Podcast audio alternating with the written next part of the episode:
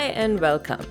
Happy New Year. I'm Mabel Ninan, the host of Far From Home, a podcast that encourages biblical perspectives on immigration and inspires faith in action. To learn more about me or the podcast, go to mabelninan.com. I'd like to take a moment to express my gratitude towards you, my listener and subscriber, for your support. I'm grateful to God for you. When I started the podcast in April 2023, I was not sure if anyone would be interested in listening to me or my conversations with others. But I pushed through my fears and launched the podcast in faith, believing that God has called me at such a time as this to play my part in discipling the global church toward a biblical approach to immigration and immigrants. I'm also extremely grateful for Philip Buckley, my producer, who edits the audio versions and makes them shine so you can enjoy the podcast. We've published 18 episodes last year, and people from all over the world are tuning into the podcast. The audience is growing by God's grace. But more than the numbers, what matters most to me is knowing that the podcast is influencing the attitudes and opinions of believers toward the foreigner. And my goal is to inspire Christians to reflect Christ by showing love in practical ways toward our immigrant brothers and sisters. If you'd like to give me feedback on how the podcast has encouraged or challenged you, you can leave a short voice message for me on SpeakPipe. The link is in the show notes. Now, on to our episode today. My guest is Patrick Kizehe, the founder of Giving Refugees Hope Uganda. He shares his story about his refugee journey from the Democratic Republic of the Congo to Uganda and then to Canada in a two part conversation with me. This episode covers the first half of Patrick's testimony, where he recounts fleeing his childhood home in Congo and living in Uganda as a refugee for 10 years. We'll discuss the second half, second half sorry, of his journey in the next episode. Patrick's experience brought this passage to my mind. The Lord makes firm the steps of the one who delights in him. Though he may stumble, he will not fall, for the Lord upholds him with his hand. That's from Psalm 37, verses 23 and 24. I hope this passage reminds you that God is in control and He will direct your steps. You may not know what lies ahead, but He knows. So trust Him and believe that His plan for you is good. Shout out to Grace Fox, a fellow author from Advanced Writers and Speakers Association, for referring Patrick to the Far From Home podcast.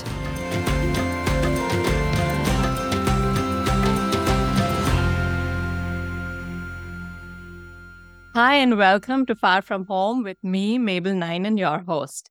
Our guest on this podcast today is Patrick Kizehe. Welcome, Patrick, to our show. Thank you so much. Patrick was born and raised in the Democratic Republic of Congo, which was previously known as Zaire. And due to political instability and a civil war, he fled into the neighboring country of Uganda, where he lived for almost 10 years as a refugee. He emigrated to Canada 15 years ago from the refugee camp in Uganda and founded a charity called Giving Refugees Hope. And this charity supports refugees from all over Africa who have fled to Uganda. And currently, GRH runs a children's home where it supports 18 orphan children and sponsors a training program that helps equip widowed women to learn skills to help them get back on their feet in Uganda. And they're also building a medical center. Patrick is also an intercultural trainer, a pastor, and a social worker. And through his social work, he supports the adults and children in Edmonton, Alberta, Canada. And that's where he lives with his wife of 16 years, Immaculate, and they have five children. We are blessed and honored, Patrick, that you are here and that you're willing to share your story with us. So let's start with a question that I ask all my immigrant and refugee friends. Now, you grew up in the Democratic Republic of Congo. Tell us what your favorite childhood memory was. I know you said earlier that you have many, but maybe one or two of your best. Thank you so much for having me, and uh, thank you for reaching many people. So, one of my child memory which I will never forget is about soccer. So the soccer field to play in the soccer. I still remember when we had a, a little bit of tournaments as a children, and we used to pray in most of the evenings back in Congo. And it was really something which used to put children together after the school. That was the game which is really acceptable. Like most people, that's what they used to we used to play, and I used really to enjoy it a lot. The other thing which I used to like, which I don't do it better, but I love it, it's about singing. But now I have ended up being just a listener. I like listening the songs, but it was one of the things which I used to try when I was young back in Congo. Did yeah. you have a fake microphone and pretend like you're singing? Absolutely. so we used to try to fake singing and all that. And I used really to enjoy it. Up to now, sometime I tried, but it's not something which I would do on camera. Yeah, and I, so I don't want to ask you to show us your skill, uh, but thank you for sharing that. Tell us about your childhood and what changed. In your bio, I mentioned that there was political instability and civil war. So, how did that affect you and your family, and what made flee to Uganda? Understand my reason why to flee from from Congo and reaching in Uganda.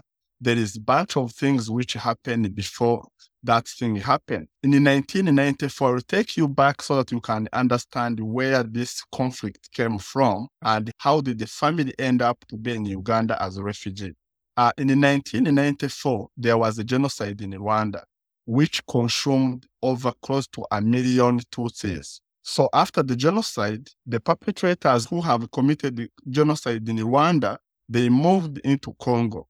Unfortunately, when they reached in Congo, they saw that for us, we are Tutsis. They said that we are Tutsis and we look like a Tutsis of Rwanda.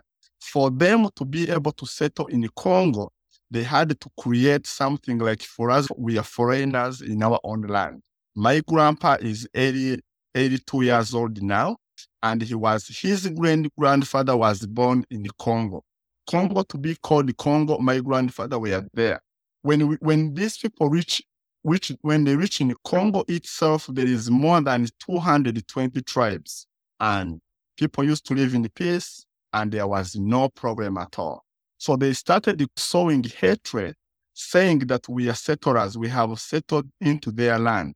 We don't belong there. We immigrated from Burundi, Uganda, and Tanzania, and we are the people who are supposed to be chased away from the land to go back into our country. But on our understanding, we had no other country except Congo. So for myself, before all those things, we used to live a very happy life. My dad was a traditional chief, which meant it's like here in the system here, it's like being a judge. We lived a very comfortable life. I still remember we used to have two houses, mostly in Africa for people who are middle class. Their houses are fenced. Mm. We used to live in a very fancy house and we didn't know anything of other countries or we didn't wish to go anywhere except living in Congo. So unfortunately, by then I was 14 years old. When we used to come back from school, the parents used to tell us, please come back when it's alive. We didn't know, but sometimes we, we could hear the, the guns yeah. going on far away, but it didn't have really effects and we didn't think that it's a big deal as a child because the parents were like, it's safe, but please be coming early and come home. So we lived there for quite a few years, living together. The main activities in, in my neighborhood, people, most of them were Christian. Others used to practice African religion, which is just not going to church. And people used to live really happily. Most of them, most of us were cattle keepers. People used to keep cattle keepers, goats, and all that. And I always joke that it's a land where there is no such a thing as stress because it does not exist. So that's how the, the thing started there. You were beginning to feel some effects, your family was, but uh, you said that as a child, you didn't think much of it. So then tell us how you, I don't know if it's just you or your family, how did you end up in uh, the Ugandan refugee camp? Thank you. I still remember it was on Wednesday, and as I mentioned, with my favorite hobbies when I was a child, we had we had a soccer match that day, and we are supposed to be playing in that match like just one community versus another community. Around 5 p.m. in Congo, we had a gunshot, but we are still in a class. While we were in a class, we had it at first. People thought it is a balloon maybe or something going on. but it went on being so loud. The teacher came in and told us to leave and go back home. It was a very chaotic. When we went outside the class, the school at least had over 1,000 children. So you can imagine everybody being on a pitch and just leaving, heading home. Good enough, it was not a far place. It was not from the school to where we used to live. It was a walkable distance. So we walked. But when we are walking outside the school, we saw houses burning in another village and hearing gunshots. We ran towards the house. When we reached out the house, that's when we found people coming outside from our home. Was my auntie who lives now in Ottawa, my uncle who died, and then we came out. They, they came out saying, "Let us free, let us go." I had my backpack for the school, and we just dropped it there, and we started heading in the east, freeing. It's very chaotic. So that's where my uncle was shot and stayed, and for him, he stayed there. And my auntie just kept on let us keep on going, let us keep on going. And fortunately, we didn't have an opportunity to bury him. So we went in around 6.30, it had started getting dark. We stayed in this small forest for until maybe for another four hours until it got really dark. So the people decided to start moving. So for me as a child of 14 year old, we are not making those decisions. The parents were the one making decisions where to go. So we moved from that place, we moved from that place to the place called Uvira, which took four days. I still remember there is a gentleman now, he lives in, in Kentucky. When we reached on one of roadblock, the, the poor man was really beaten on the back, on his back. But every roadblock which we met, they paid the money and we kept on going. So we went until we reached in a suburb called Uvira. I just wanted to ask you before you go on so, who was with you at this time? Is it your entire family? So, my dad had remained behind, but we didn't know where my dad was. My mom, my brother, and my sister were together. And the other were like, we are over 200 a community who just ran towards. So we went and reached in a place called Uvira. So in Uvira, it's another suburb where my dad owned the house. She owned the house there. So we stayed there. We spent there for two weeks. But Uvira is still in the Congo. So the parent had figured it out that let us move the kids from this area, go to Uvira. Once it's stable, then we, we come back again to home. Yeah. So when we reached in Uvira, it was even more chaotic. I still have a scar here on the back of the stone. One after a week, still we had that we were not allowed to move because of how it looked like. I already said that when people talk about racism, most people think it's black and white, but it's more than that. There, either in the Uvira or in the Minembwe, there was no nothing like a black or white. All look like black, but all have a different way of differentiating people. That day we went in a soccer, then I was stoned here. There is another neighbor kid, Richard. For him, he was killed in the evening. Then the parents decided that the Uvira is becoming unsafe we should move to another country. The background of Congo, Congo was colonized by Belgium, which most people who are in Congo who are educated, they speak French. Those uneducated one, we have local languages like Swahili, Kinyamulenge, and all other languages depending on the tribe.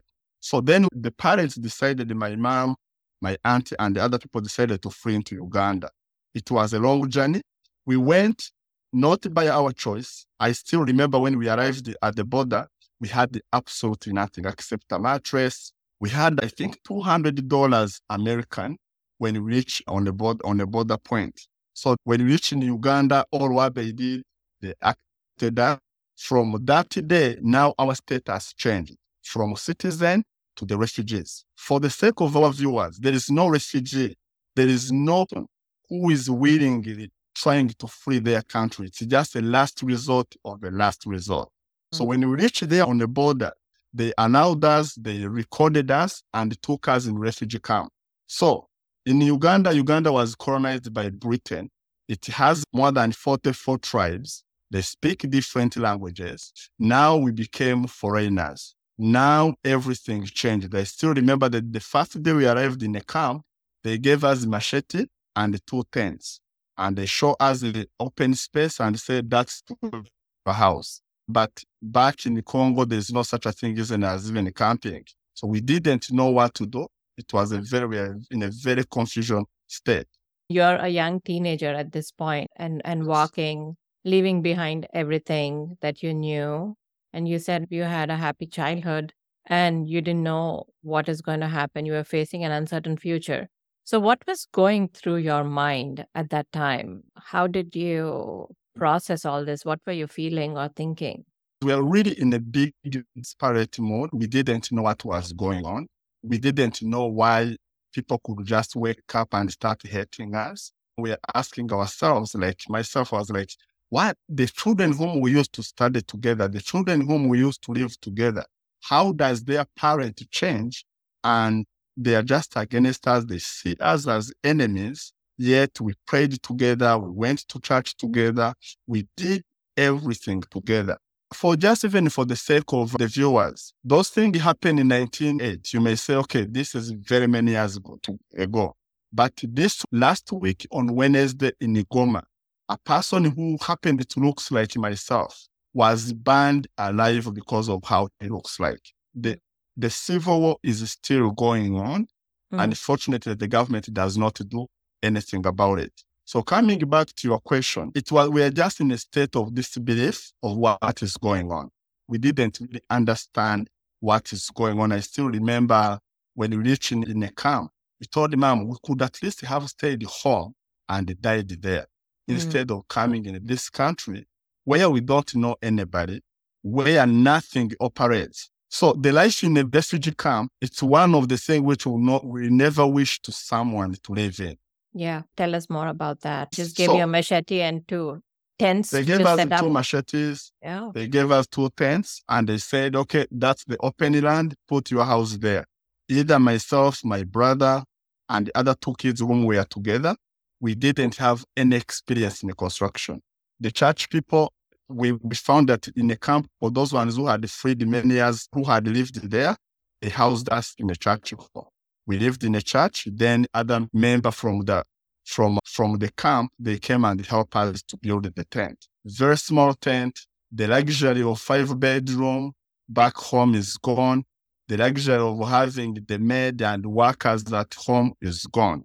But one thing which we had, which was really good, we didn't have any fear. Uganda have been stable yeah. from since Idi Amin until today. But in a camp, more problems than solutions. They used to give us a 10 kilogram of beans and maize, and those ones you have to eat it for the whole month. Wow. I always think that unless it was Jesus' time where things he multiplied the bread, there is no way the month you can be able to eat that thing for a month. So the, I always say the mothers can make something out of nothing. They're so creative. So my mom made that we are going to be eating at 3 p.m. so that we sleep when we are not so hungry.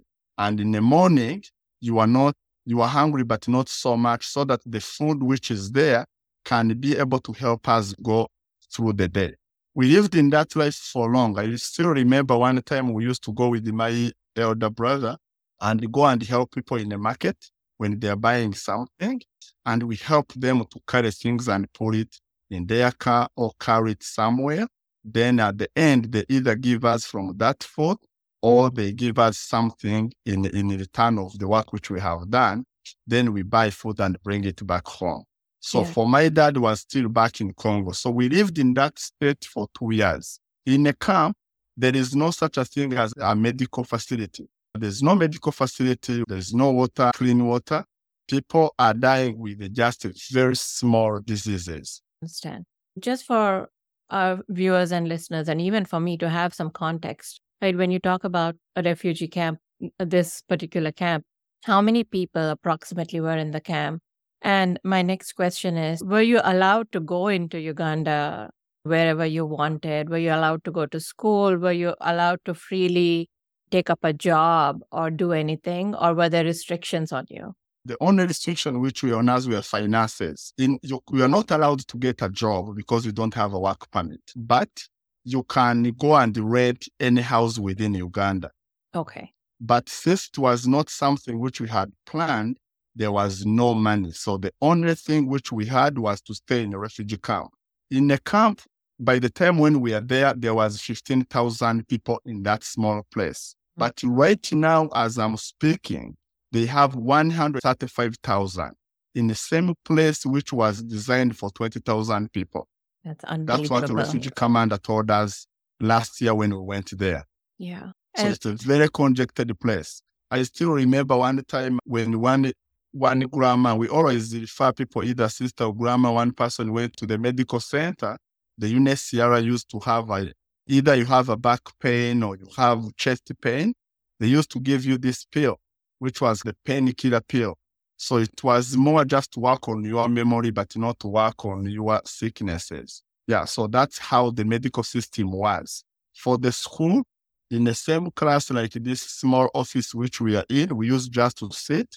And it was, I can't call it a schooling because there is no either one teacher out of a hundred kids in a very congested place, no books, nothing. You come and talk and then they go. I understand. Yeah. Mm-hmm. So you said two years you were in this place. So after these two years, my dad had said that he's not going to leave Congo. God helped, he came in. And when he came in, he was able to bring some money because for him, he planned to leave Congo. So then we moved outside the refugee camp and moved in Kampala, which is the capital city of Uganda. So then our lives changed. But there are people who were, who were in that camp who have spent 25 years in the camp because they have no other options. Congo is not yet ready to receive people. People are still dying across Congo. So when we reached in, in Kampala, for us again, the life changed. My dad was able to sell the house back home using the other channels, and we bought a house, and everything changed. We went in real schools, and we started having our life together again. But you were still foreigners. Still right? foreigners in Uganda. We still have some limitation of not having a job, being asked where do you come from, because as much as we are all African and look black, but Ugandan can know that this is a foreigner, this is not a foreigner. Yeah. We still have, it was more better than refugee camp. Mm-hmm. Since now we could not be, we are eating twice a day or three times, whatever way we want. If you are sick, you would, we would be able to get medical care because medical care in Uganda, you need to pay for it. Education, you need to pay for it. Everything you need to pay for it. So if you don't have money, then there is nothing. And the social assistance, like the government social assistance, Uganda does not have a capacity to create that venue for people to be able to benefit. So if you don't have a job, you don't have a farm, then you have nothing to live on. Yeah. So I'm going to have to pause uh, here, Patrick. Thank you for talking with us. We are going to continue our conversation with you in another episode, which will be part two of this conversation. Thank you for taking us through your journey so far, and we'll pick it up in, in part two. Thank you for joining us today on Far From Home, a podcast that encourages biblical perspectives on immigration and inspires faith in action. I'm your host, Mabel Ninan. I would like to invite you to join our private Facebook group, Far From Home Podcast, a place where you can share your thoughts and comments. I also share extra scenes and behind the scenes snippets on this Facebook group. I can't wait to meet you there and listen to what you have to say. If you want to know more about Far From Home or about me, go to mabelninan.com. Some episodes of this podcast are available in video format on my YouTube channel, Mabel Ninan.